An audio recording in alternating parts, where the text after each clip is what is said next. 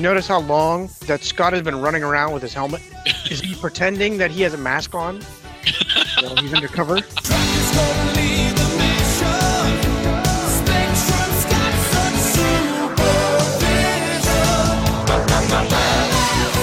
And then we cut over to T Bob, and he's laying flat on his face, smoke coming out of him. We're all like, Yeah, T Bob is dead!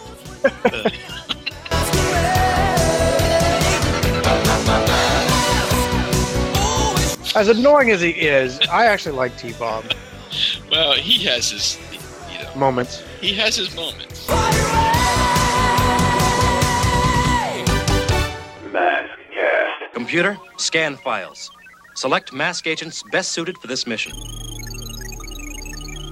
Jason Gross, radio broadcaster, retro gamer, blogger, mask movie co-writer, vehicle codename 6000, 80s guru skills critical, Wyatt Bloom, broadcast technician, DJ, critic, mask movie co-writer, vehicle codename Phoenix, 80s analysis vital. Personnel approved. Assemble Mobile Armored Strike Command.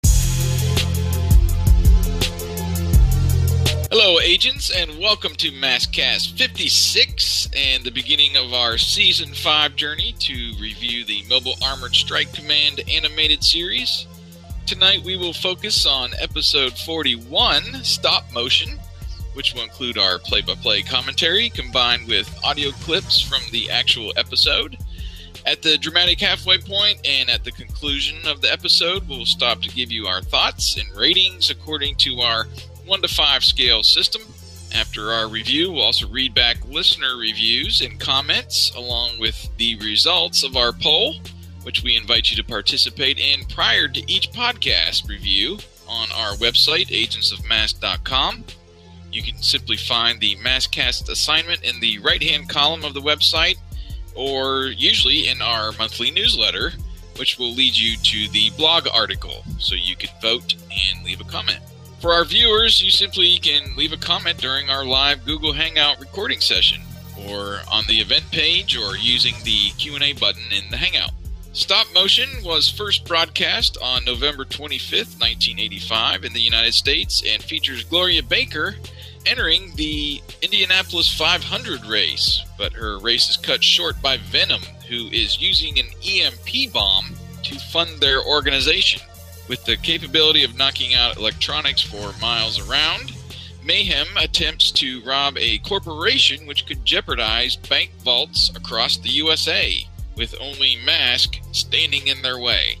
So we will get into that tonight. I am one of your hosts, Jason, and with me, as always, is my longtime friend and fellow co host, the Leoric to my Ectar. It is a time when magic is more powerful than science, and only those who control the magic control destiny. They are the visionaries. Wyatt? Any clue to who I'm referring to? If it's Star Wars, uh, that's the only that's the only reach I have. I have not. I haven't heard those names. Nope. It's not Star Wars, it's actually characters from the Visionaries, the Knights of Magical Light. I don't think I've ever watched that, to be honest. Well, you're not the only one. I actually have watched a couple episodes. They used to be on YouTube, and the Visionaries lasted at just, I think, 13 episodes. So, That's what Hasbro's bringing back. One of the five. right, right. It's one of the five that we talked about uh, earlier, well, last week on our uh, Masscast chat. And uh, yeah, it was a short lived series. I remember the toys actually more than I remember watching the show as a kid with that uh, hologram, you know, in their chests that look like a different animal. I'm gonna have to Google this. Yeah. I didn't Google it on our. Well, it was, uh, uh, I want to say it was done by, Oh, I remember them. I don't remember Yeah. the show. I remember the toys. yeah, it was done by the same people who did G.I. Joe. And there was a lot of the same voice actors. Um, I remember the guy, I, th- I think it's Chris Latta that does Cobra Commander and Starscream. Yeah, I think that's Um, it. he did one of the characters, and I, I remember uh, actually I think uh, Michael Bell had a character in there. I could I like wrong. Michael Bell. I, I know Michael Bell is uh, a hit for well, he played Duke on GI Joe. Let me see. I actually, think- no. I'm sorry. It was uh, it was Michael McConnohie actually that we met Oh. at uh, RetroCon this year. He was the Ectar character. Now that I'm looking it up, yeah, Chris Latta. He was the main bad guy. Darkstorm, and Peter Cullen also voiced a character. Wow. uh, Cindarr. So, and looks like uh, kind of high. And Chris Latta also had some uh, evil characters as well as they voiced. And um, Neil Ross, I Mhm. I recognize him. Him and William Bell were both Voltron actors, voice actors, and uh, Neil Ross was the voice of Keith. He did a lot of other people, like Ah, okay. Pidge, but you know, Commander Keith, Farm Voltron, Mhm, whatever mhm. else he says. So, yeah, that's pretty cool. I- They were probably just part of the same. Well, I don't know if they're really the same group, but Yeah. Oh, yeah. Neil Ross, he had several. He was Shipwreck. He was Shipwreck in G.I. Joe and did a lot of other series Centurions, Garfield and Friends. Uh, the list goes on. oh yeah, So, he's one of those other ones, just like uh, Doug Stone and probably Peter Yeah. Cullen, who just did like millions of of characters, and you don't even, you know, he's lost count. oh yeah, oh yeah, he was uh, he was Rambo in the uh, Rambo cartoon series as well. Really? Yeah, Oh, I see. I'm Ross. scrolling down the list now. yep. I just scrolled down myself, but yeah, that's cool. And you know, Visionaries is one of those that we talked about, and we of course we invite people to listen to the chat, but there were one of those out of that five that were a little more magical, have uh, you know really didn't, I guess, go together like obviously GI Joe and Mask or have some similarities. So it'll be interesting to see what Hasbro does and if they actually do a, a team up movie to start or if they're going to do individual movies first and then do you know after Marvel and and kind of bring them together at some point. So Right. it should be pretty interesting. But uh, well, speaking of that, let's go ahead and get into get your mask on. Get your mask. On! We will talk a little bit about what's been going on in the realm of mask. Of course, the the multi-universe film project by Hasbro was a big deal uh, when we put that up last week, and I just briefly wanted to thank everyone who helped to share uh, our blog post and also matttracker.com and boulderhill.net. They were sharing the story as well. But the last I checked the Facebook stats, we got 230 shares off that blog post and almost 17,000 people were reached on Facebook. That's so crazy. that's pretty cool. And we had about 3,000 hits on our site on that story. So that's, those are really good numbers for a, a site dedicated to mask. Trust me. Right. So we uh, just wanted to pass that along and thank everybody for for sharing our content. And the more you share, the more people we can bring into the mask our our mask universe. And the more Uh, people we can reach at Hasbro. Exactly. well, no, it's it's more of a community thing. We've we've said that from the beginning, and Oh, it's all about Yeah. sharing. And I always try to share anything uh, that Matt Tracker and Boulder Hill and Mass Comics and some of the other Facebook groups. They got something cool going on. I, I like to uh, share that on our page as well, and just keep everybody in the loop, so to speak. So. I also ran a little follow up poll. I don't know if you saw this or not, Wyatt. Basically, how should Mask be introduced to the cinematic world? How should Hasbro bring him in? Should they do a standalone movie first, or should they do a team up with another property like G.I. Joe? And 90% of the voters want a standalone movie first. So I guess Well, they're kind of on our side Yeah, that's what we kind of aspect. during that chat. That's what we kind of really suggested. Is they they do if they're going to follow Marvel, then they should do the standalones like they did with Iron Man, and those ones kind of build it up to that universe that they're kind of hinting at, at least from the the news uh, release that they give us. Right. So I was uh this is all those results and I had to pass those along and uh, that site that we use, Opinion Share, is pretty cool, and they're starting to do a lot more uh, things, uh, little quizzes you can do now. So I might try to use that more in our uh, social media and such. And I did a quiz uh, for our our overview of episodes 31 to 40, and of course Anna, I think she got 100% on that. It was 10 questions about one question from each episode, and several other people were like, "Oh, I need to go watch Mask." I only got like five, you know, and they weren't they weren't too hard. But if you remember the episode or had watched it, uh, you would remember you would you would have got the questions right, kind of a thing. But so that's fun. What else have you got going on over there? Anything? No, not really. Um, you got me sidetracked. I'm freaking on a, my own rabbit trail. I'm like googling Neil Ross. man, I, mean, I shouldn't be on this side rabbit trail, but man, I, he even voiced the Dukes, Oh yeah. cartoon The Dukes back in the day, and Did you see that uh, Alan Oppenheimer is coming to RetroCon next year? The no, I, I need to I need to follow. Well, I still follow him. I just haven't looked up lately. Um, go, go over and and get linked up. They've created an event on their Facebook page for next year's RetroCon, and they they post any updates there. And I saw that one go across. Uh, I think it was last week that uh, Skeletor was going to be there. So I'm on their page now. I'm seeing if they show me any. Oh, then there's uh, Ted DiBiase is showing up. yeah, Million Dollar Man, Ted DiBiase. Um, who else? I wonder if he's going to have the million dollar belt there. Remember his uh, his own Yes. world championship belt that was like diamond encrusted and had like a big dollar sign on the front. Yeah. Oh, I do recognize Alan Oppenheimer. He was um, he played bit parts in pretty much throughout his career. Mhm. Uh, notably in the '80s, I've I've seen him probably in any on all of my favorite shows like Knight Rider or Dukes or Airwolf or something. But I see that he was yeah he played Skeletor. Yeah, he did a lot of work for Filmation.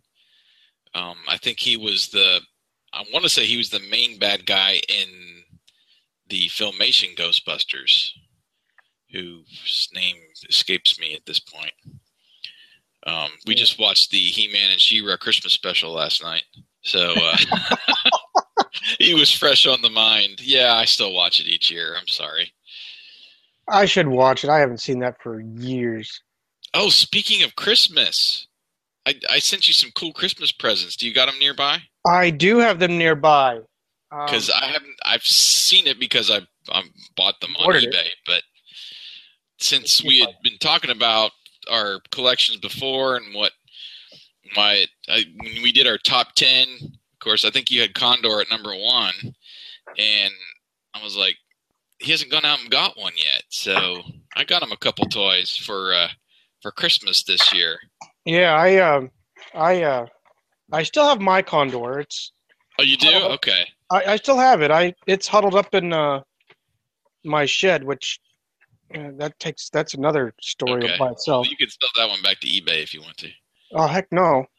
I like spares. Oh look at this! Look at this! I got myself a gator. Yes, you do. And it should be complete. Well, I, the- I have the boat, and I have You got the roof gun there, I see, and you've got. Do you have the uh, depth charge that goes in the back? The silver depth well, charge. well, I think so. He said uh, whomever you- the packer was sent the little no, he sent everything in a. little pack, uh, little bag. mhm. Yeah, this is it, right? Yep, yep. That goes in the uh, in the back there, and then you you hit the back of the uh, of Gator. Yeah, I got that. Flip it up in the air. And then there's little Dusty. Make sure his head's underneath. Okay. I don't want any any decapitated Yeah. mask agents. What I always liked about Gator is when the boat is inside, there's a little space on the front of Gator that's perfect for his mask. And you can put his mask in like on the hood and oh, then Oh, really? stuff it back up in there and it's essentially protected from losing when you're a kid. Oh, yeah.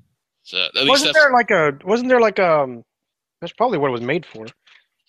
But you know, I wonder if that wasn't supposed to be like a little like a little engine, like a blower engine, like a race car engine, like you see Yeah. sometimes that pop through the hood. I wonder if that's not what that was supposed to be. Yeah, You would know, collector. yeah. Well, I I got actually some parts to some add-on little parts to make it screen accurate. I guess you would say Yeah. From uh, that was from DJ. How does he go by? DJ Weapon Force on Facebook. Uh, this guy Bjorn. That um, oh gosh, he's gonna kill me. I want to say he's in Germany, um, in somewhere in Europe, and he goes to a lot of these shows, a lot of cons, uh, dressed up in character. He's he's the one that did those awesome. He did an awesome Matt Tracker, and his wife. Uh, Oh, yeah. uh, Vanessa, and he did some awesome Photoshop work, and it looks like he's got like uh, Thunderhawk in the background, and he's his little side business is using um, one of those online 3D printer type sites, and he's created tons of parts and pieces to make your own like screen accurate uh, vehicles Nice. and he did a little contest th- last year, I think, and I it was I- think it was a suggestion for the next thing to make, and I suggested you remember on Thunderhawk in the front has this weapon that's uh, it shoots those magnetic things that he's used on Mayhem early on. Like a zillion times. Yeah. That Yeah. spin, sends switchblade spinning. Yeah. Yeah, and I I want to say he actually made that, but I I found a screenshot of that and sent it to him, and he That's cool. Declared me the winner and sent me the parts for Gator, and I've never actually put them on the vehicle. But it's like um, I think there is an engine. I want to say there's some kind of uh, some kind of exhaust or something as well. But he really studies the the, The cartoon, cartoon. and will make screen accurate stuff. He's also made the uh, the Boulder Hill table and chairs. Oh, I Uh, think I've seen that. I've seen. I think I've seen that one. it's really really cool. So Yeah. if you are an over the top collector, which I guess I'm probably in that category, uh, I need some space to display everything. Though I hate buying stuff and having to put it in a box and store it I'm the same way. I got, so, but I got so much stuff. I need a whole house to play everything. Well, everybody go check him out. I believe it's called DJ Weapon Force on Facebook and see some of his cool stuff. And he, he's done it for other stuff like He Man and some of the other franchises as well, I believe. So Yeah, and there's the really Condor cool. you were talking about. Yeah, and there's Condor. That's cool. It looks like, well, obviously, looks like mine. I'm looking at it, I think the only thing I'm missing, and I'm sure it's in the same box. I just gotta like dig. Is on mine, I'm missing the Hocus Pocus mask, and I think I'm missing the uh, windshield. But I'm sure they're both in there. I've had that box.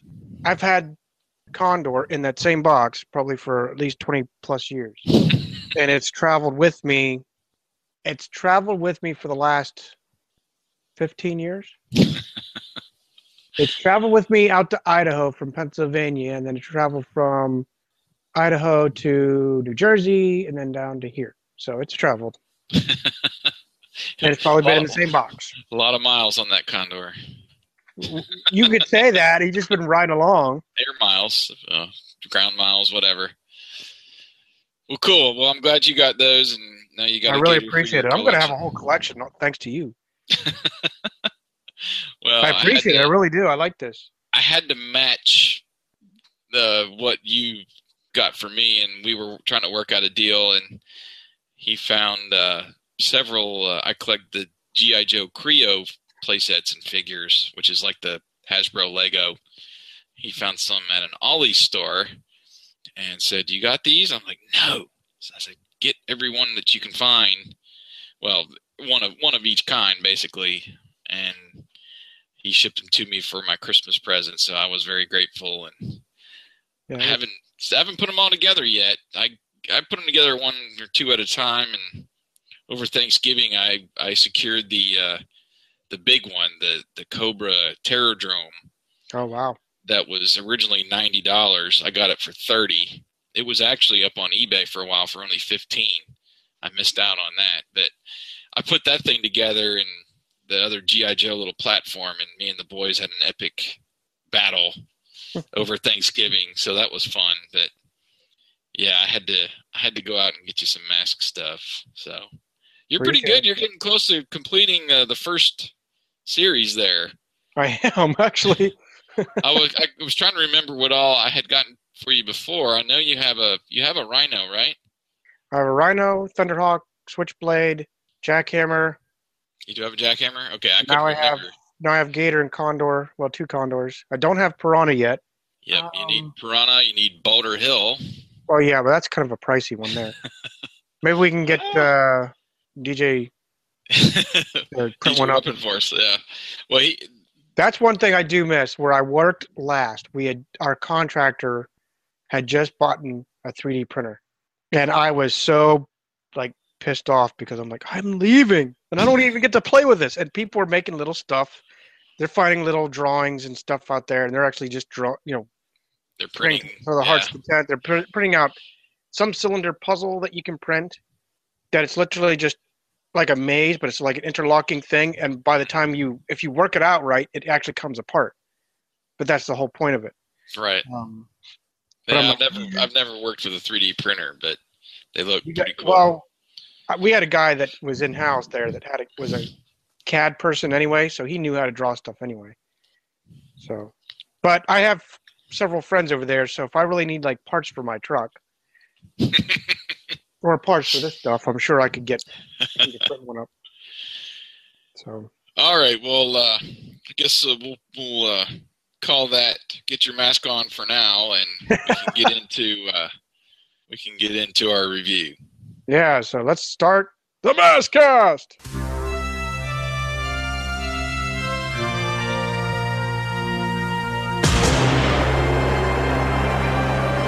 Fitting up on a racetrack and seeing the patrons fill in to see the cars, we are quickly taken to Gloria and the Formula race cars, and we pan up to find Bruce and Matt keeping tabs on her and stating that this is her first Indy 500.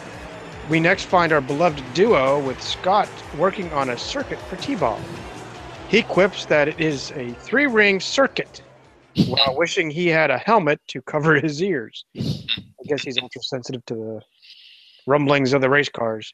Uh, more like everything. Well, that's true. Upon completion, Scott speculates that T-Bob could now reach 100 miles an hour. A hundred miles an hour? Uh, how am I going to stop? That's easy. Just push this red button here, and then this drag chute will open and slow you down. Nothing to it. Drag shoot? Shoot! This whole idea is a drag. Here we go. That's it. Then he wishes that Scott would just quit tinkering with him, which he would probably actually run right and not be so emotional if he didn't work with him. But True. I guess if he is his robot and that's his kind of pride and joy, you always want to upgrade. Yeah, he So- should be used to it. Yeah. And heck, if you can get a unicycle to go 100 mile an hour, when you know when he was trying to race that one time, looked like he was only going like 15 anyway. Right. Right. But at the guard shack, we see the guard's TV get kind of disrupted with what looks like a man, and we we kind of see someone come on screen, and then it quickly moves. Mhm. Uh, He was pretty easily identifiable. Yeah, it looked like Sly to me. Yeah. but uh, but we'll keep the mystery there. um, however, we quickly cut to Gloria's car, where her gauges are basically dancing around. Number 27, Gloria Baker in the lead.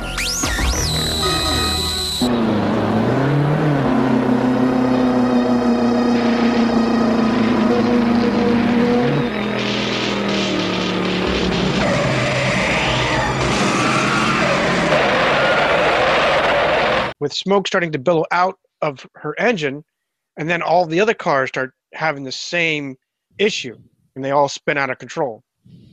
More and more things are smoking and shorting to include T-Bob. As Matt and Bruce are discussing what happened, the gate guard races up yelling, Help! Robbery! The box office help! You stay here. Come on, Bruce. Yeah, it was a pretty pretty cool opening. I was it was cool to see Gloria actually in the Indy 500 that they named the race by name. You know, it's "Yeah, a, yeah, it, it's you know one of the uh, the pinnacles really of your career would be winning the Indianapolis 500. And what we learned from the announcer was that she was winning at the halfway point. So Gloria's legit with her race car skills. That's right. And I liked her reaction too as it malfunctioned. She just was like banging on the steering wheel, upset because I think I think she even says that she had checked the car herself earlier that morning. So I would be really upset if I was in the middle of the Indy 500 and winning, and you know something Right. like this. So, Now here's a here's a small query. I want you know I think in the next set of uh, toys, well even even the cars, the racing series, doesn't Matt drive Yes. a Formula car? yes, yes, Goliath is So why Uh, doesn't I mean I, I- again I'm not the I'm not the guy that, that wrote up the storyline and everything, but you see if Gloria could race a freaking Formula car, why did Matt get it? well, it's it's Unless true. he's I know I know he's the boss. I get that. But seriously, if, if she can run that car, he- she should get it and he could keep the old Thunderhawk running around. that's you've hit the nail on the head. That's one of the biggest queries I think of the racing series is that I don't think Gloria's in a single one of those ten episodes, No. and, and she's the you know she's the race car driver. So it, it- it's just Maybe she bailed out to run Indy 500s. yeah, I, don't know. It could have been. I I don't think that that was written into the story, but it's that is one of the big mysteries. Why didn't they include her? Right. in the racing series. But anyway, uh, after all of this happens and the drivers are all getting out of their cars and upset, we start to see the TV cameras begin to smoke as well, and the equipment inside the broadcast control room there. And then we cut over to T Bob, and he's laying flat on his face, smoke coming out of him. As Scott asks him what's wrong, to which he essentially gets no response. He's just laying down there, and we're all like, "Yeah, T Bob is dead."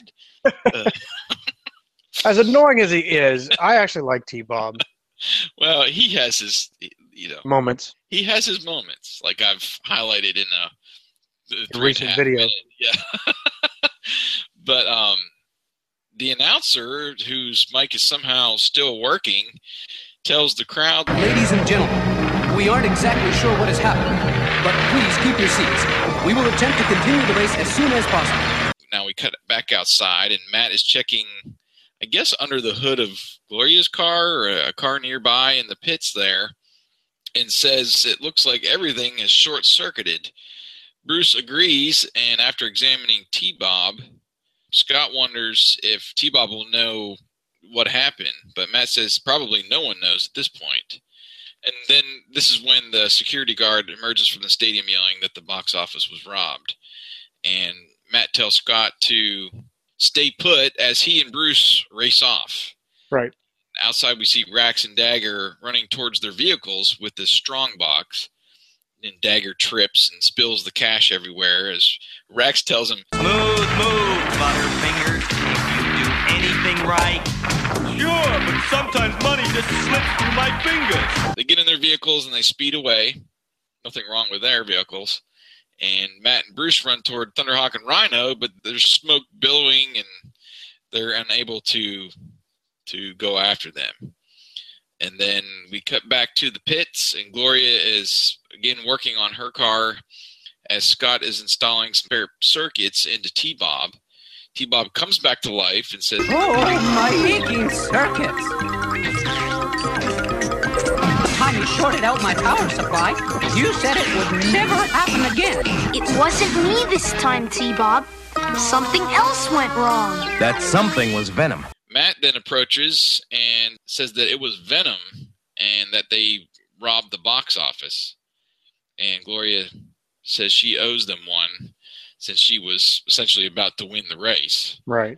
And then Matt encourages her, saying the other drivers didn't have a chance, which I thought was a nice little pat on the back to Gloria, you know, trying to console her after essentially losing the Indianapolis 500. Yeah, but everybody lost, so it's you know. True, true. Uh, and then this kind of happens where you know what I had thought before while I was writing my notes is how is this PA system working? The announcer comes back on and says the race will be postponed to another time and instructs the audience to keep their ticket stubs and check their local newspaper for the rescheduling time. Well, there goes the race. I guess they have to postpone it if nothing's working. Wait a minute. Something is working. The PA system. Bruce, check it out. I'm going to look at the videotape of the race. Maybe I can get some clue to what happened. So, of course, Scott is all excited, as he normally is, uh, to tag along because he's missed watching the race altogether to work on T Bob. So, I don't know. I mean, I, he's got some dedication there, I guess, at least to T Bob. Oh, yeah. He's at the race, he's in the pits to cheer on Gloria, and yet he's tinkering around with T Bob. I think that he'd be out there cheering on, and I don't know. I- guess if I had the opportunity, I'd be sitting there trying to get people's autographs or trying to get the pit crew, you know, something like that, where Right. he just like, oh, spare garage, let's work on T Bob. So Maybe I could put some um, rocket fuel, as old uh, John Kenny's driver used to say. Yeah. So we uh, we head back inside the control room there. Yeah, we're in the production room. Matt comes up empty. There's nothing unusual at all on the replay. If only I could see more than just the cars. I'm going to check if Bruce has found anything, Scott. See you two back at the pits. This whole thing is the pits, if you ask me, Dad. We came here to see the race, and we haven't seen anything. It dawns on him that the blimp was above, so perhaps they caught video outside the track. Right. Um, And we saw the it took- blip a couple times at the beginning of the episode too. yeah. Really, with no other, no, nothing sinister about it. No, but something that that kind of piqued my interest slightly is do you notice how long that Scott has been running around with his helmet? Is he pretending that he has a mask on? You know, he's undercover. I like that. I like that. Yeah, I mean, he did have it on pretty For good bit of the probably only about a minute or two, but he's running around with it on. You know, it's not like he's taking it off or carrying it around or something like that. so pretty cool. Yeah. But uh, anyway, so outside the duo, don't see the blimp. Uh, T-Bob asks how they basically fly, and Scott replies that they are filled with hot air. Sort of like you, T-Bob jokes. yeah, I laughed. that was actually a at that good one. Yeah. And then a man walks up, probably one of the engineers. Excuse me, sir. Do you know where the blimp went? Sorry, son. Why would I know that? Well, it was up there covering the race, wasn't it? Not this race. Maybe you saw it overhead and its way back to the hangar. It's only a few miles due east of here. Come on, T-Bob. We can help Dad. Motorcycle mode. and the, the duo race off on the now souped up T-Bob and quickly come upon the hangar, which looks deserted. As they peer in, we hear the Venom theme kick up, uh, with Venom obviously working on the blimp. Rax suggests that they hook up the generator and charge up Dagger's brain, but then states that he'd only blow the fuse. That was actually a good line there. I He actually had some that good ones. There was a lot of jokes, but there's some good ones in here. That was the that was the one that was the best of the whole episode. I think it made it worth watching at least. Yeah. And then Dagger replies that You ought to keep your big mouth from charging, Rax. It's done charging. Then disconnect the cables. and then we pan over to see our duo with T Bob quaking in fear, which there's another human I rolled my trait. Yeah. And Scott assures him that he'll be safe there. We see Miles and Vanessa board the blimp with Dagger and Rax getting in their vehicles and racing off for the gold, as Miles puts it. Yep. And uh, I want to stop here because you know I'm one that likes to key on the, some certain things, aspects of the animation. And this one, it's actually cool to see the, the props of the blimp actually start up. You see them go for a few seconds, and then they finally like spin up. So it's actually good to see that. So it's a lot of cartoons and stuff. Even nowadays, it's automatically just like boom, it's on. Yeah. So I liked I liked that they took it was probably just about half a second, but still a half a second to show that they're winding it up and it's going. Yeah, there was a couple of places in this episode we'll get to as well that they had some really cool shots. A little some good animation too. Yeah. So as uh, Rax and Dagger drive off, and Mayhem says they're going to go for the gold now. T Bob says there's a lot of hot air in that blimp. I guess he was referring to Mayhem uh, with that little joke there. As it begins to exit the hangar, and as it does, we see the long cable from the back of the blimp, and it's at the feet of T Bob, and it's beginning to wrap around his feet. And as it comes taut, it drags him out of the hangar. Come on, T-Bob. We've got to tell Dad. Whoa! T-Bob! Scott's running after him. T-Bob's complaining about flying or something. Uh, there's this slow motion hand grasp that takes place as Scott is lunging towards Right. T-Bob to grab him, which I don't know, that was kind of unnecessary. But uh, he grabs on to him. He's now hanging on to T-Bob as the blimp ascends up into the air. And high above the ground now, Scott sees a tree approaching, and he essentially walks across the top of this, trying to avoid a collision Right. with this tree. Uh, up inside the blimp, Mayhem relishes in his victory, saying, Nothing can stop him now. And Vanessa, she kind of scoffs that she'll believe it when she sees it. And Mayhem says, See it, you shall. So they were going back and forth a lot this episode. Yeah, they were. Um, but uh, we cut back to them dangling below the blimp now. Scott is asking T Bob to do something about it. I'm not budging. The only thing I hate more than going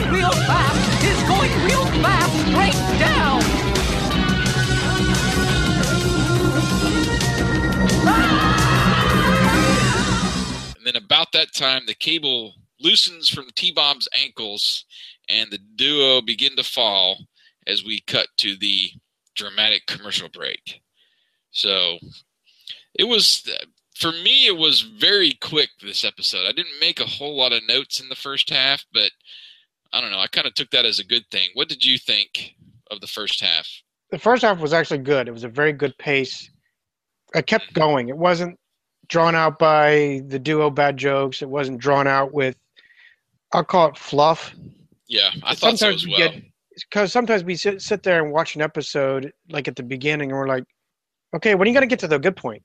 You know, right, right. it's kind of like that. This one was actually pretty good.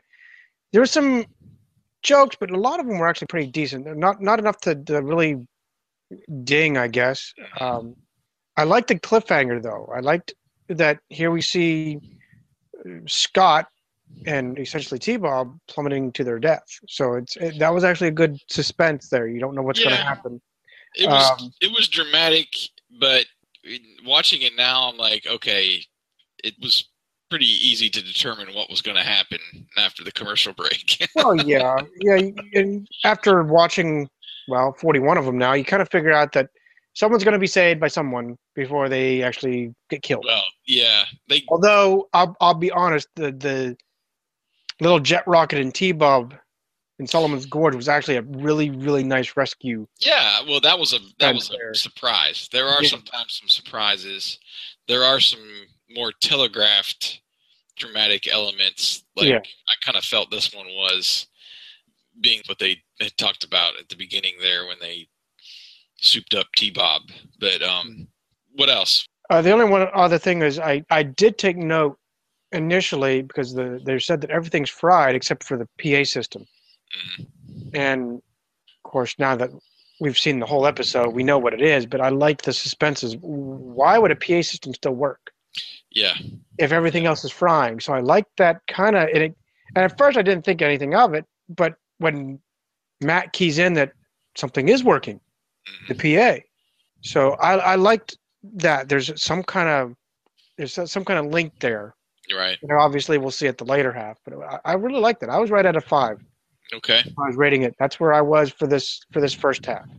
Yeah, uh, I again, I thought it was uh, flowing very well. Uh, the story was pretty good so far, and it was a little, I guess, heavy on the Scott and T Bob, but I thought the suspense and some of the other elements in the episode kind of kept it moving forward. Uh, here we are again with Matt not keeping a leash on those two very well. um, but you know, we've learned by this point that you give an adventurous kid or somebody with a a spirit to explore, you give him a mode of transportation, he's going to take it every time. And now that mode of transportation has 100 mile an hour. right. I would have liked to see, uh, uh, for comedy, I would have liked to see like him spin out of control trying to figure out how to Right. run T-Bob at 100 mile an hour. Yeah. That Yeah. that would have been fun. I realize they can't probably do much with it for the, the time scrunch that they have, but it would have been Right. fun to like see him fall and fall and T-Bob going, "All right, dude, I need bumper, I need a bumper car, or something," you know? But there was one episode where Scott jumps on him and they peel out, and he has his arms like wrapped around T Bob instead of like on the handlebars. Yeah, And yeah. That would have been fun to do there, something like that. But uh, anyway, getting back to the first half, the animation was good. I thought a lot of the action of the race cars was done pretty well. And other than really T Bob's humanistic traits that we always talk about, we're now kind of used to, I didn't think there was enough ticks or bad things to bump me from my five down to even a half a point. So I'm still with you. I'm I'm right around a five. Good. So So after we, uh, our break, the duo continues to fall with Scott saying, "Pull the ripcord." T-Bob asks, "What's a ripcord?" and Scott replies back to, you know, "Push the red button." With T-Bob saying, "What? This one?" And it, it's it's hilarious because Scott like seems like he's actually pissed off now. Yeah, He says, "Oh, brother," and taps the button with his helmet. you're right. And uh, I actually thought that was pretty good. You know, geez, do you get a clue? You're a robot. Well, I don't know. He was programmed by Scott, so That's true. he's so- not exactly an encyclopedia of knowledge. No, but as the chute opens, the jerk knocks the helmet out of Scott's hands. Scott squirms around to climb onto T-Bob's back, and then T-Bob says, This parachute's a lot like a chocolate soda. What the heck do you mean by that? It's good to the last drop. Right. "Should have been Maxwell Coffee's slogan." Yeah, I, I said Folgers. I couldn't remember. It was one of those coffees in the 80s that was good to the last drop, whatever. Yeah. Roll my eyes. But uh, the duo end up landing right on the helmet, which trips them. So there was the reason why the helmet left them. And under the chute, Scott says that uh, they need to get to his dad, while T Bob says he can't see anything. Then he adds that he's stuck here. Finally, Scott is saying, "Oh boy," the T Bob, which is, you know, uh, uh, if you're at that, if you know how to shut up a, a robot, just push the mute button. You're like, enough. Power down. Yeah. Yeah, reboot. I know you're not a Star Wars fan, but there's a point in, uh, I think it was the very first movie, Episode four or episode one? episode four, Okay. that C3PO is in the cockpit there of the Millennium Falcon with Han Solo and Princess Leia and Chewie, and they're being chased by the the Empire. It might have been Empire Strikes Back, and he's just giving them all the odds of survival and all this stuff, and they're like, "Shut him up or shut him down," and they finally just power the guy off, and Nice. we'll take it from here, uh, C3PO. T Bob should have had something like that. He just power him off when he needs to and just become a motorcycle or something. You know? Something, yeah. This is the point, too. I wanted to take a minute here. When they float towards the ground and they're floating down towards Scott's helmet, there's that nice reflection shot in his visor of them coming towards Yeah. the ground. Did you see that? I did. That was actually very good. I, really I, cool. I appreciate when they get that detail to it. Yeah, it's just fun the new angles and stuff that they use, or have been using in the last I don't know dozen episodes or so. So as um, Scott attempts to pull the helmet off of T-Bob's foot, a gust of wind grabs the chute and sends him dragging along the landscape with him shouting, Motorcycle mode, T-Bob!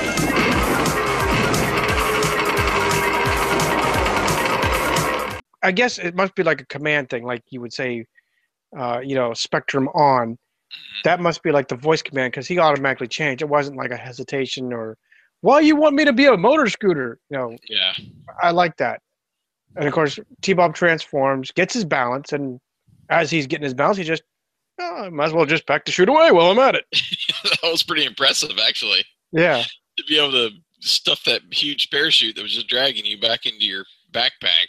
Yeah, it's pretty impressive for someone that doesn't know what a freaking drag cord. And, I mean, the Ripcord, whole yeah. the whole episode, even from from the garage, he's asking about you know how do I stop? So he doesn't even know about a drag chute, but yet now, fast forward, he knows how to pack one up. Right, right.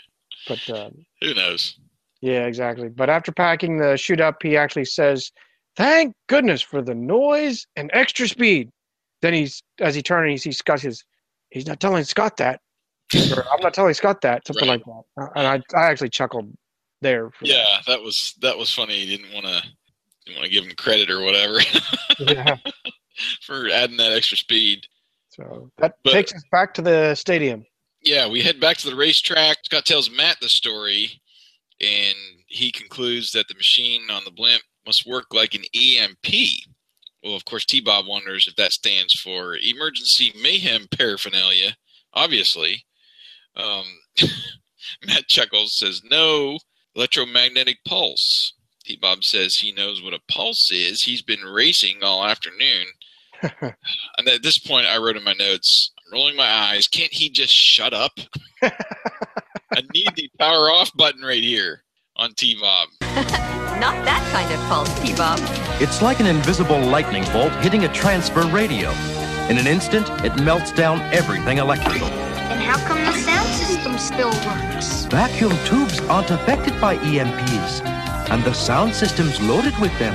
I'll bet I know what's in Venom's engines. And their masks, too? You bet.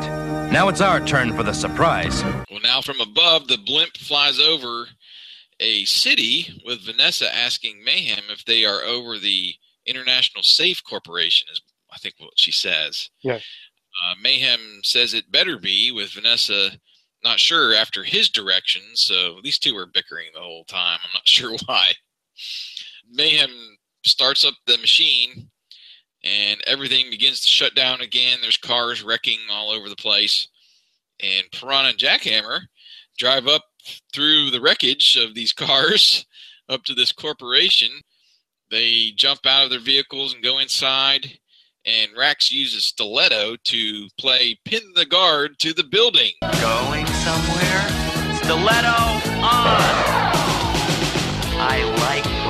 Playing pin the guard to the building. I hope you guys don't mind hanging out for a while. Did you notice though here that he actually says stiletto on and not stiletto fire? Yeah, well, we've we've kind of gone through this before, and I don't know some of the masks. I, I don't know if it's just they forget or if there's certain things like torch, for example. Sometimes you get that flamethrower type of effect where it's just a constant, you know, out of his Right. mask, and then sometimes you get the fireballs. So that would make sense there, where you say torch on, it's the flamethrower, torch fire, it's the little fireballs, you know, or something like that. But I don't know. There's really no consistency uh, with that, as far as I can tell. No, there's not. And you know, we've had episodes where there's nothing being commanded, and all of a sudden something shows up. Yeah, shoots Yeah. out. Yeah, it's worth noting. So after they put the guards there against the wall, Dagger tells them to hang out for a while as they make their way through the vault now. And they get to a large door and argue over who should open it. Well, after Rax decides that Dagger should open it, since he's the strong one, they make their way to one of the smaller, I guess, like safe deposit boxes Yeah. and inside they find this small book or journal that Rax says contains the combinations to all of the bank vaults in America. And they bicker back and forth again. Rax, he finally hands the book over to Dagger and wonders if he's going to lose it before actually giving it to Mayhem. Think you can hold on to this without losing it? Maybe you'd like torture to warm things up for you a bit. Maybe, huh? About this time, we cut back over to Mask with Thunderhawk and Shark and Rhino driving through the city. We're assuming that they, you know fixed the problem from uh, Mayhem and the uh, EMP. Each agent uh, receives their masks from overhead inside their vehicles. This was a pretty cool shot here, animation. One of Gloria essentially from the side, I believe. I guess Yeah. most of them were from the side, except for maybe Matt. That was a pretty cool sequence there. And then Gloria spots the blimp over the Safe Corporation now, and Matt somehow brings Mayhem's plan together. It, I don't know. It was a little bit of a stretch for me at this point for him to figure out why they're over this the Safe Corporation, unless I mean he's got some inside information or something that they keep all of these. They keep all these combin- combinations in a journal, and that was exactly what they were going for, you know. So I don't know. I I guess I felt that was a bit of a stretch. Yeah, it was. A, I I'm the same way. It's kind of a stretch. One that he knew that was right over this corporation, and two that they are looking for that book. Right, I mean, right. What's the? It was a bit quick for me. So It's more like, hey. Rax, did you get it? Yeah. Okay. Good. We're gonna come after you now. Right. well, I mean, it's just as easy. Like at, at, at, the event, it was just a matter of we'll just knock out everything at a bank or at some place where they got some cash and just run in and get the cash. Where this was more of a strategic robbery, and they're not actually going for the money yet. They're just going to get this combination or whatever Right. the book of combinations. But um, next we see Thunderhawk converting. Now I really like this shot, hmm and they I don't know if they've used it before They have. this, This is a recycled shot, but they actually use a different like background. Right, right. But I like this where they're outside and at an angle. You see the doors come up essentially from the front, and then they zoom in, and then they show Thunderhawk taking off, and it's a really good sequence. And uh, Right. some of the other recycled footage of Thunderhawk is just out in the desert somewhere, you know, and they don't bother to put in that background. But They finally caught. It's like they finally caught on. Oh, hey, they're in a city. Let's probably yeah, mimic yeah. that. So that's this wasn't too bad. Didn't bother me. Vanessa now she spots Mask below and is accusing Mayhem of uh, missing with this EMP shot. I thought you said nothing could stop us. Mask! Must have been out of range. Face it, you're a bad shot. Quiet! You're breaking my concentration. Below we see now Scott and T Bob are following behind with the usual objection from T Bob and Scott's uh, adventurous attitude. We cut back to the blimp, and Mayhem is now ready for another royal blast of the EMP. And we see T Bob malfunction again, and he falls over. Thunderhawk, however, circles up above and makes a pass on the blimp, like uh, Maverick in Top Gun, where he's buzzing Yeah. the tower, and it causes the cockpit of the blimp to shake back and forth there some. And they're a little bit rattled inside. Vanessa is still accusing Mayhem of being a terrible shot. That better stop him! We're out of power! Delusions of grandeur, mayhem. I'm gonna have to burst your balloon.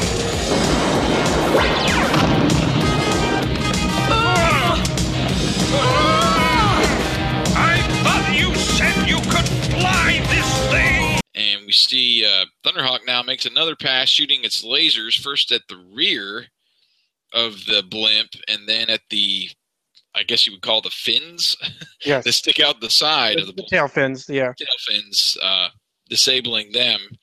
And Mayhem now is. they're going back. They've gone back and forth this whole episode. Yeah. Mayhem is now on Vanessa about her flying skills. Well, obviously, it's not her flying skills. They're getting dive bombed by uh, Yeah, really. Thunderhawk. And Matt finally says he's now ready to take the air out of their tires, and he fires again at the rear of the blimp, making several holes, letting the uh, air escape. And now we see the blimp flying uncontrollably over the city and essentially out of town. Right. I like the actual sound effect. It was kind of corny, but uh, the, it was comical. Yeah, it was. yeah, It was the same like letting a, an actual little balloon yeah. go. It was, Yeah. it was a bit much. Have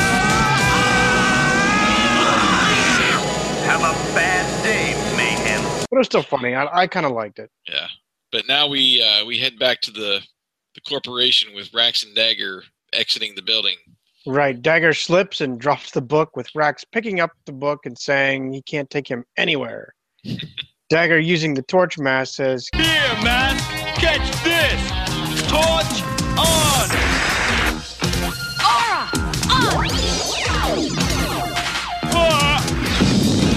Or deflects the torch blast back towards Jackhammer, popping one of the tires.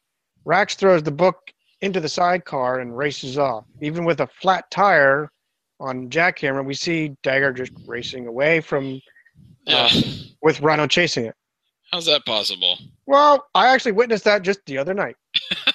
Well, it, I mean, wasn't, it wasn't a Bronco, but I saw a guy in a BMW. The rear tire was literally off of the rim, right beside me. He had his flashes on. The only thing that my wife and I could think of is there was no actual berm or anything like that for them to actually peel off. But the guy like went kept going down the highway. I'm like, dude, yeah. it's gonna fall off. You're gonna wreck, wreck the rim if it isn't wrecked already. But anyway, I yeah. I would have. I would have liked to seen. the rubber flop around or something. Yeah, the, him bouncing up and down in there, or anything to. You're going to set up the scene by flattening the tire. Actually, do it. something with the scene. Yeah. You're right. Bruce says, when in doubt, play it safe and engages Rhino's battering ram grill, knocks a hole in the wall of safes over, which ends up trapping Rax. Yeah, it was like a domino effect almost. Yeah, it was. And I, me and catching the detail, I like the air brake and diesel sounds that they put into Rhino. A combination attack.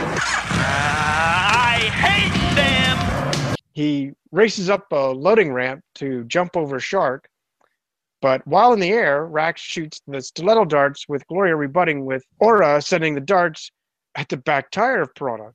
It pops the tire and ends up deflecting Piranha over a wall, which ejects the book, and not Rax, ironically. Bruce uses Lifter to seize the book.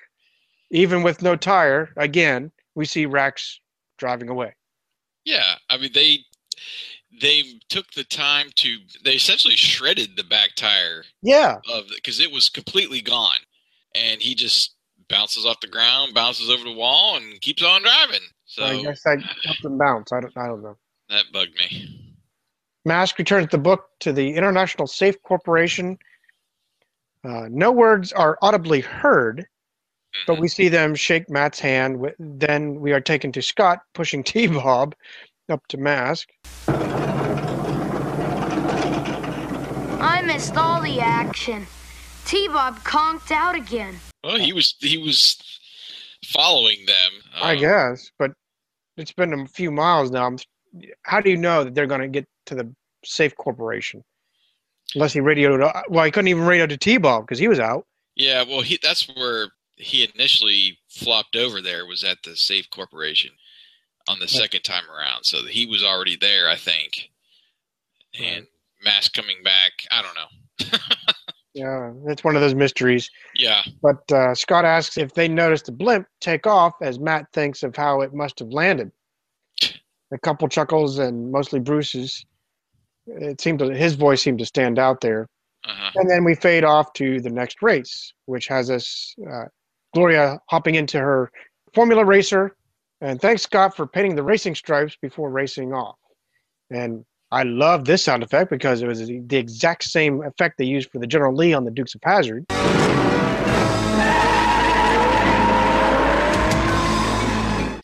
really? The you hear the brrr and the squealing tires. Uh-huh. That's all over like the first, uh, well, most of it, but mostly in the season one and two.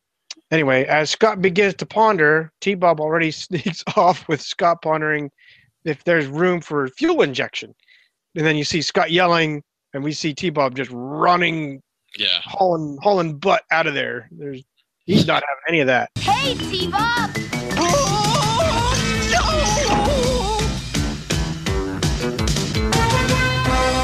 And that leads us off to our PSA. Yes, and we are taking outside of a house. Um, a fire truck is sitting outside as two firemen approach the truck from the house, saying it was a false alarm. It's a false alarm. Attention all units. We have a three bell fire at 222 East Olive Street. Please respond. It's all the way across town. On the nearby sidewalk in their baseball gear, Scott hopes that they make it in time. He says that's why Matt tells him not to play with fire alarms because people in real trouble may need it. So it was, yeah, I mean, it didn't tie into the episode. Uh, it was a pretty good message for. It was a good message. Usually there's some kind of tie-in, at least most of the time. Yeah, I. Well, I'll get into it after we hear what you have to say, but I thought the ending was kind of a letdown um, in the episode. I, It was comical, but you know, it would have been nice to see if Gloria won or something like that. You know, it could have been the last couple seconds of her, you know, yeah, racing and winning, and hey, Gloria, and then Scott could have turned around and said, "Hey, I wonder about fuel injection." Wait, T-Bob. Could have been something like that. You know. yeah. Anyway, what did you rate the episode? Well, it took me a while. Um, still the optimist, I guess. Um, it was a very good plot. I actually liked it, and I liked that.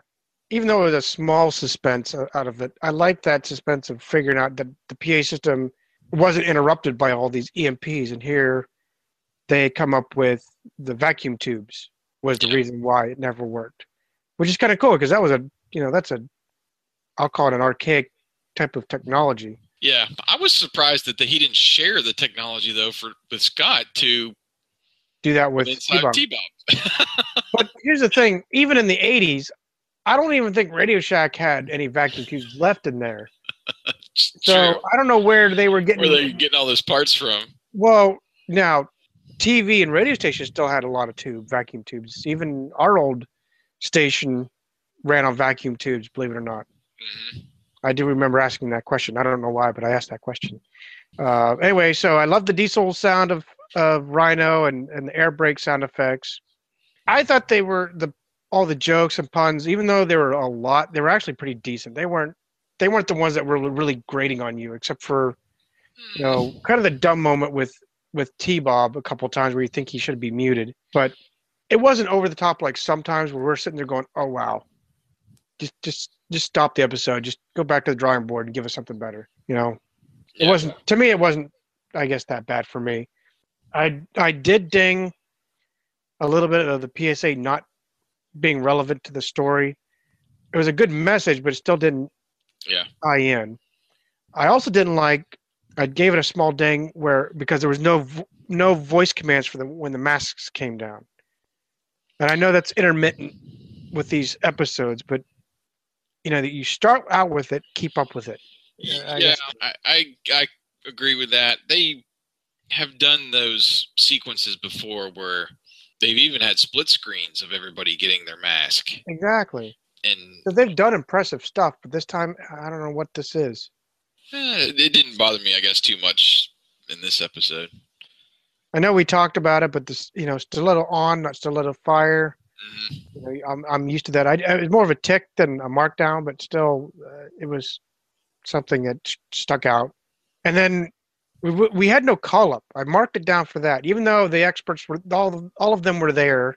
I get it, but usually there's some kind of call up. Yeah. Something that need they need the expertise of someone somewhere. They didn't need it obviously because they steered the episode where they wanted it, but it, it's nice to have that reach back and see Well, I see. I, I don't know. I was kind of torn about that. I I think it should be included no matter what because it's just the embodiment of what Mask Right. is and what they do. and that's why I marked it. You know, I, I was a little, Yeah. I was a little peeved. I, and I, I know I've kind of beat this beat this into people's brains already, but it's just like the Voltron sequence. Voltron always had a freaking sequence. Airwolf always had a freaking sequence. So why can't they do the same with Mask? Just do the got a chief. You know, call up call up the the agents, get Dusty or Brad, and call it good, and see the sequence and go. But um, Yeah, yeah. I, I- I, I dinged it. Um, overall, I, I'm rounding it up to a five because it's a 4.5, but it's for me, it's actually a solid 4.5. I can't, I can't do any better. I'm rounding up, but I can't do any better. we were close. I ended up giving it a four, solid four. I felt it had the potential to be great, but just some of the stuff that I pulled out and the ending, I felt it was enough to pull it down at least a point.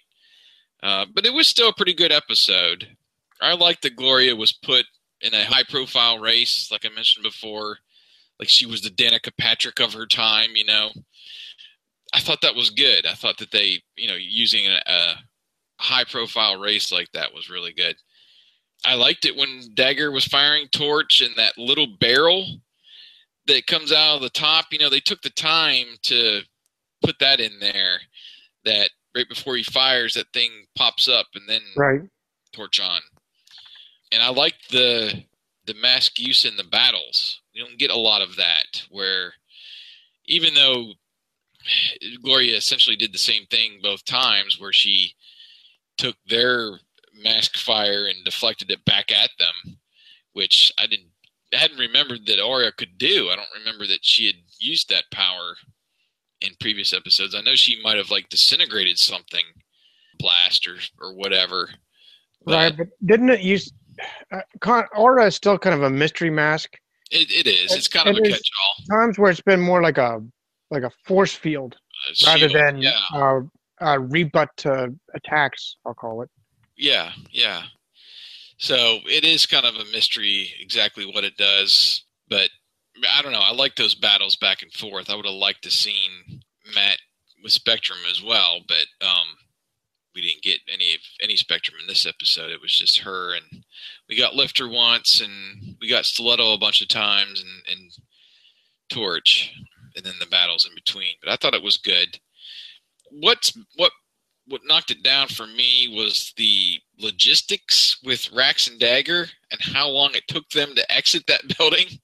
Yeah. You know, if, if they didn't have that setup scene where Mask is driving through the city and, and going through all that, um, and then T Bob and S- Scott driving up behind them, they would have been out of that building before they even drove up. So I was like, what are they doing in the building that's taking them so long? It, it took them fairly quickly to get back to the vault when they first walked in.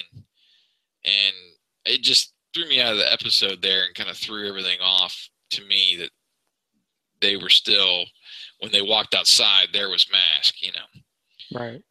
like you mentioned, there was no call up. I did ding it for that.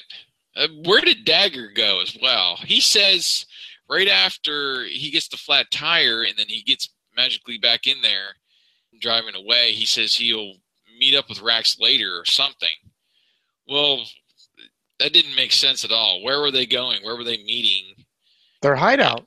and he just unless he was trying to draw you know thunderhawk away from rax since he had the book now that would have made sense Right. you go you know you go back behind the building and i'll go this way to take thunderhawk you know whatever that would have made more sense than uh, he just disappeared the plot i don't know.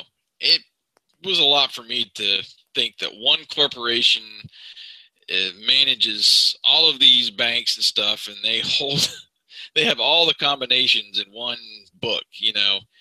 You would think there was some kind of protocol for what if this book gets stolen or something happens that they would you know put something into play Right.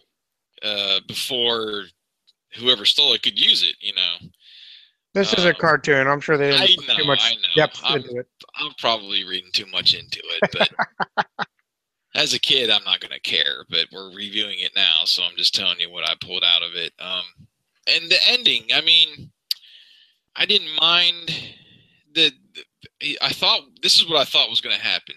They did their little chuckle that they usually do, and then they fade back to the racetrack. I'm like, oh, okay. Like you were saying, I thought this was going to be where Gloria's back in the race and she's heading for the finish line and they end the episode or something. I don't know to to fade back in and just to do another joke. It just I don't know. I didn't like that. Yeah. It wasn't. It just didn't seem necessary to to come back. They should have just ended it on their chuckle and like they normally do. But Right. they had to God, they had to come back for some reason. Uh, the ticks, there was a few ticks. why didn't Matt lay into Scott for following them? You know, he didn't even scold him one little bit for. Not at all. Why are you here? does. Well, you know, you should have stayed back in the pits. We didn't install these uh, vacuum tubes on T-Bob, you moron. I, I don't know. Uh, I'm getting to the point where I'm like, Matt's a bad parent, or or at least he should uh, invoke some discipline more often. Um, Well, with all the money that Matt has, you'd think he'd, you know, make a better another like T-Bob nanny, like the one on the Jetsons, yeah. or something. Keep tabs on on him. Right, right, right, right. Um, another tick, like you said, the PSA didn't tie in. It was a good message. I didn't take any points off for it, but it could have been something as simple as like seatbelt safety or Oh, yeah. whatever. You know, they they took the time to do that shot of Gloria strapping on her seatbelt there at the end anyway. Yeah, but they might have- for the PSA. Well, um, they've already done a seatbelt. well, they've repeated before. That's true. That is. I would have rather seen a repeat of a seatbelt than something totally out in left field. But um, there was also I noticed there was an unnecessary conversion of jackhammer leading up to the corporation. There, he Right. converted, but he didn't even use the guns for anything. No, he didn't. I was like, why did he convert there? Um, didn't make sense. And then, uh, why was Shark even there besides Gloria being on the scene? And not having that call up didn't give you any information. So I was like, she could have just rode shotgun with Matt or Bruce. Exactly. And Shark wasn't even used. Nope. So other than to pin Rax into that yard full of safes where he gets trapped, that was the only time really Shark was used for anything. So I don't know. All, all of that, I I felt it was enough to pull me down a full point, and wishing and end the episode wishing it had been a sort of a better ending, and instead of just mayhem flying off like a balloon, air coming out of a balloon, you know. Right. I don't know. I, I would have liked a little bit better ending. So, but it was still a pretty good episode, and it still I think flowed pretty well through the thing until I was starting to pull little bits and pieces out Right. that bothered me. But um, any script similarities besides I think the obvious? Um, the bickering and the bank heist. That's about all I got. Yeah, that's kind of what I was on, and we had mentioned that before that we run some bank heists um, in our script. So that was really all that I I pulled out of that as well. Um, let's uh, end our review and head over to our poll and some of our comments. We had uh, 16 votes this week. Looks like we had well, we tied for five and four, both with six votes. We had a vote for a three and a vote for a two and a couple ones. Yike. Yeah. Wow.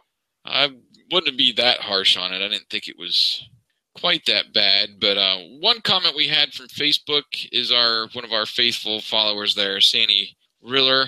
I made the translation on that, which Okay. uh, is actually Portuguese. And her comment was she really misses the cartoon, and it's a shame that they have been through a copyright battle. Essentially, I guess she means with uh, maybe the rights and having Right. to and not showing it on television or anything anymore, and, and all the DVD battles and stuff that they've had Right. over the years. But yeah, we're we wish the copyrights were a little a little more uh, secure, I guess you would say. But apparently, Hasbro has done their research and are at least claiming they have the movie rights Right. As well as the toy rights. So uh, apparently, that's been taken care of, which is a relief, really. Yeah, it is. Now we know who actually, at least at the moment, has more control of it. Right, right. And we had uh, several reviews. Yeah, we'll start off with uh, Eric from BoulderHill.net. He says, I think this is a generally good episode. It is a little heavy on Scott and T Bob, but they're not annoying. They usually are doing something stupid when they stumble onto Venom, but in this case, they were trying to do something helpful that wasn't totally unreasonable getting a videotape from the blimp. Yeah. It's really cool to see Gloria in her professional setting as a champion race car driver. Danica Patrick, eat your heart out. I love the banter between Miles and Vanessa and between Sly and Dagger. Bad guy infighting at its best. Uh-huh. The music in Mask is always great, but they really used it well in this episode. And finally, the battle at the end was was really fun, despite the nonstop one-liners from Matt. And we got we got lots of mask use: Stiletto twice, Torch, Aura twice, and Lifter. I do have a couple nitpicks. First, the arena announcer is basically just Brad Turner, and we all know it. Also, did 1980s race cars really have enough electronics that they would completely melt down from a EMP? I highly doubt it. Sadly, there is no call up, but that did make for a natural group to fight Venom. And for once, Mask is actually outnumbered. Yeah. All in all, I think this is a really solid episode that has a great pace. There are a couple little moments that keep it from being perfect. So I've rated it a 4 out of 5. P.S. The PSA had nothing to do with the episode, which is too bad. And one of the firemen looked and sounded almost exactly like Alex Sector. I guess times are rough for veterinarians. Gotta get Quite a little side possible. job there. And it was obviously that uh, Sharon Noble did the voice over the radio on the uh, in the fire truck there too. Yeah. Well, she even Um, indicated on our our interview if it was a female voice or even an oddball voice. Yeah. Well, sound really, it was her. Yeah, yeah. So yeah, they Right. they were the, the voices were recycled and they auditioned essentially on the spot for whatever voices they needed for that episode. So And to answer your question, Eric, even in the '80s, they did. I would say probably '87 was about the time frame we really started seeing the electric electronic fuel injection. So I imagine the race cars probably had something along that lines to be high tech to give them that extra, I don't know, two horsepower or whatever to you know. So there might have been enough electronics to give it a plausible plot. As much as I love the 80s and we all think that they were all carburetor engines, about 87, 86, 87, they started actually putting more and more fuel injection in. So, yeah, There I'm the car nut. So there you go. you are the car expert. Yes, I'm not an expert by any means. well, you, you know a heck of a lot more than me.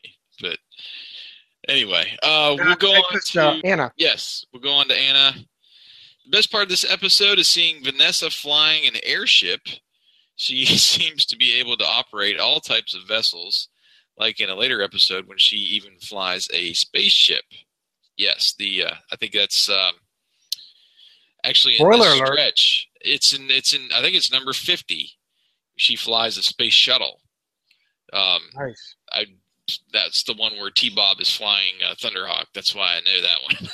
Uh, anyway, um, I also like seeing Gloria as a race car driver, and that her taking part in a race is used as part of the action in the episode instead of being something she gets interrupted from and has to abandon when she gets caught up by Mask.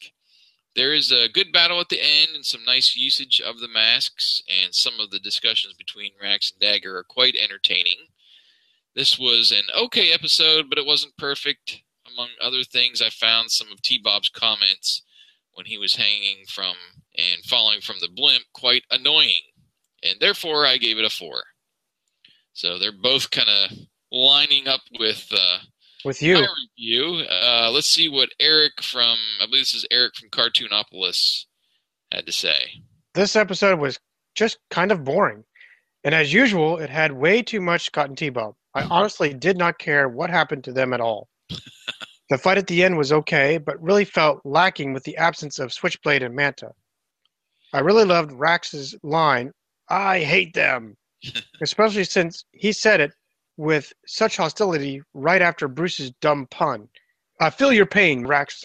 So, so he's probably one of the low raters. Yeah, yeah. There was an excessive amount of puns and and jokes, and you know, like I said before, there was a point where I was like, "Just shut up, T Bob." But it, it wasn't just him; it was a lot of other people as well, Right. which is pretty well expected. in and then we have one final question. It's actually not related to the episode.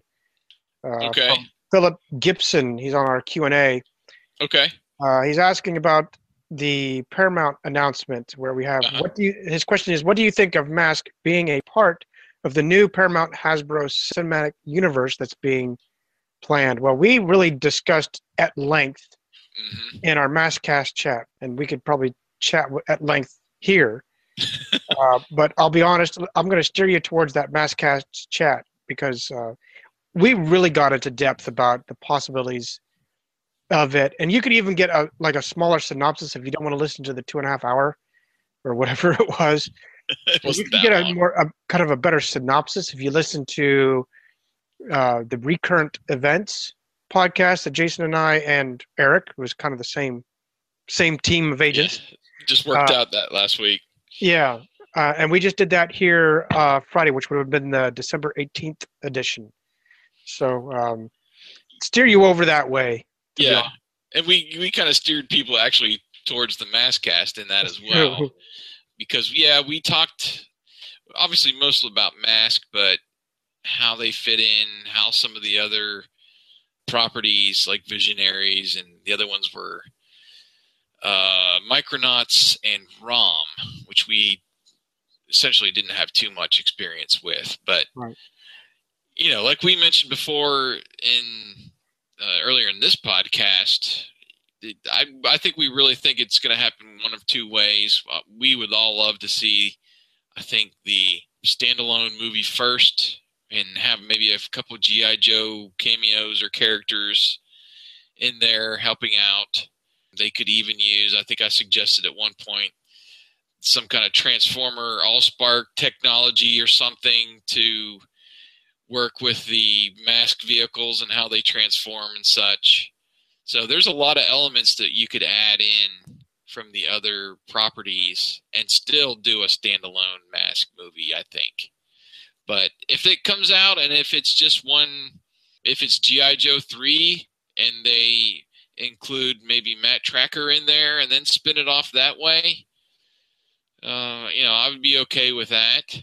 The, the fact that we're getting Mask in a movie, Right. uh, hopefully more than just a cameo or just a name on a door or, you know, more than just uh, just a glimpse.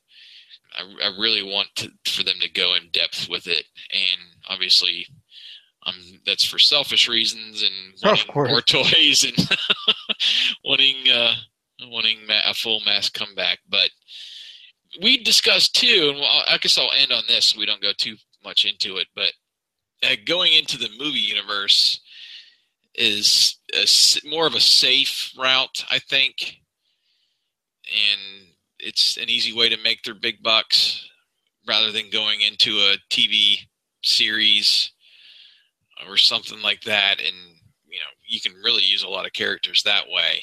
Right. And I think Eric Eric made that point on recurrent events too, where uh, we would be happy if they just went into a, a television series with some of these properties and used uh, some elements of the other properties in, in that way. It'd be a lot easier to do, but Right. you don't make hundreds of millions off of cartoon series, really, unless they're running hundreds of episodes. Right.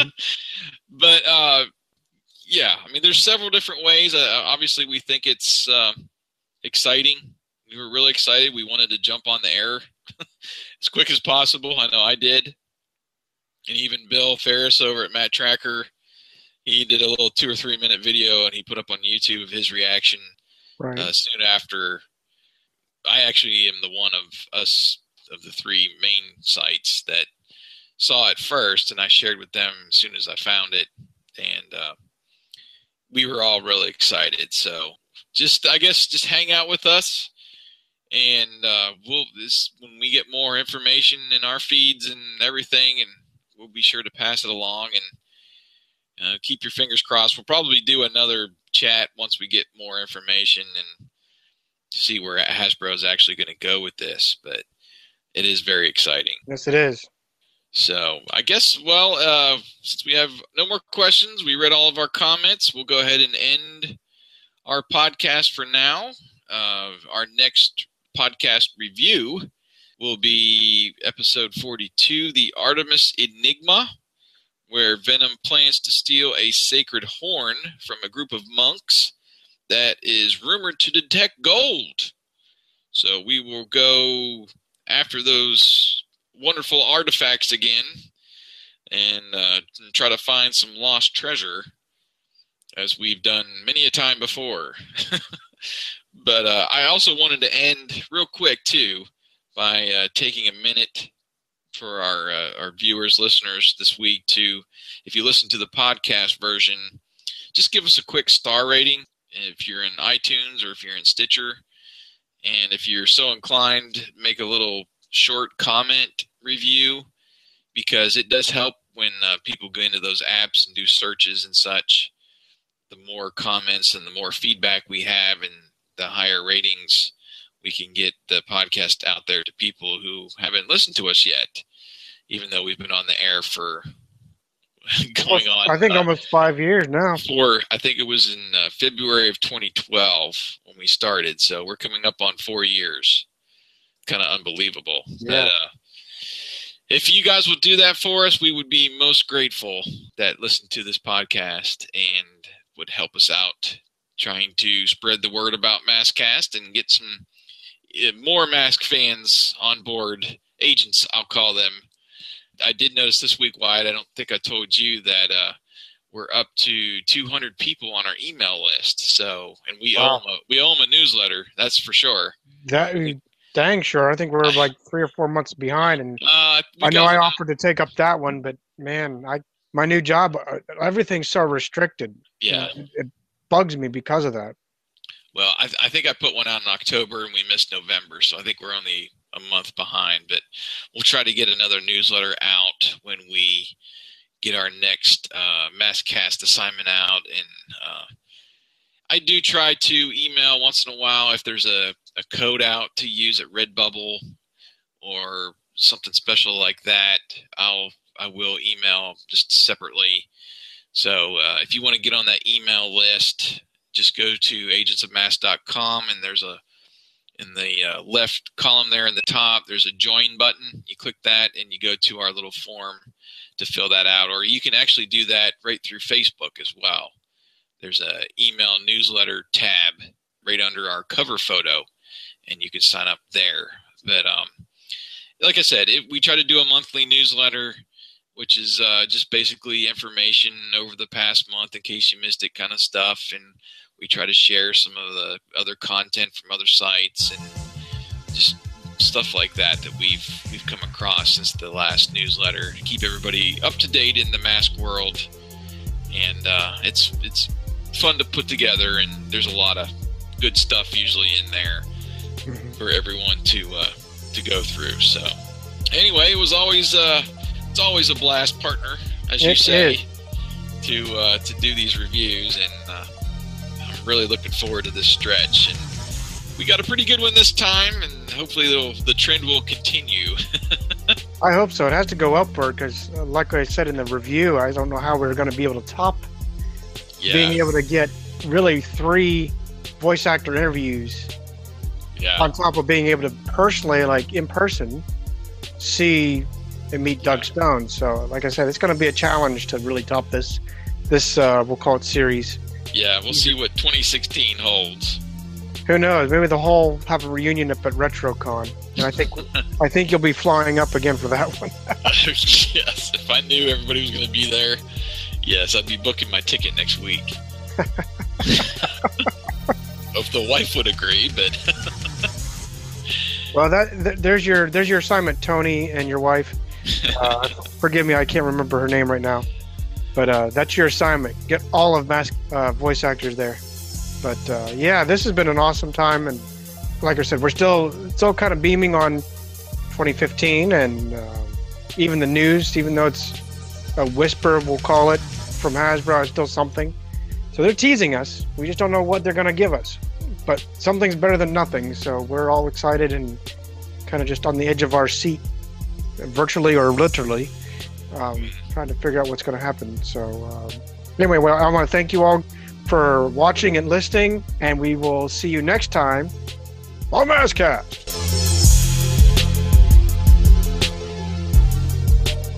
Maskcast. Let anyone try to stop us now. I'll believe it when I see it. And see it you shall.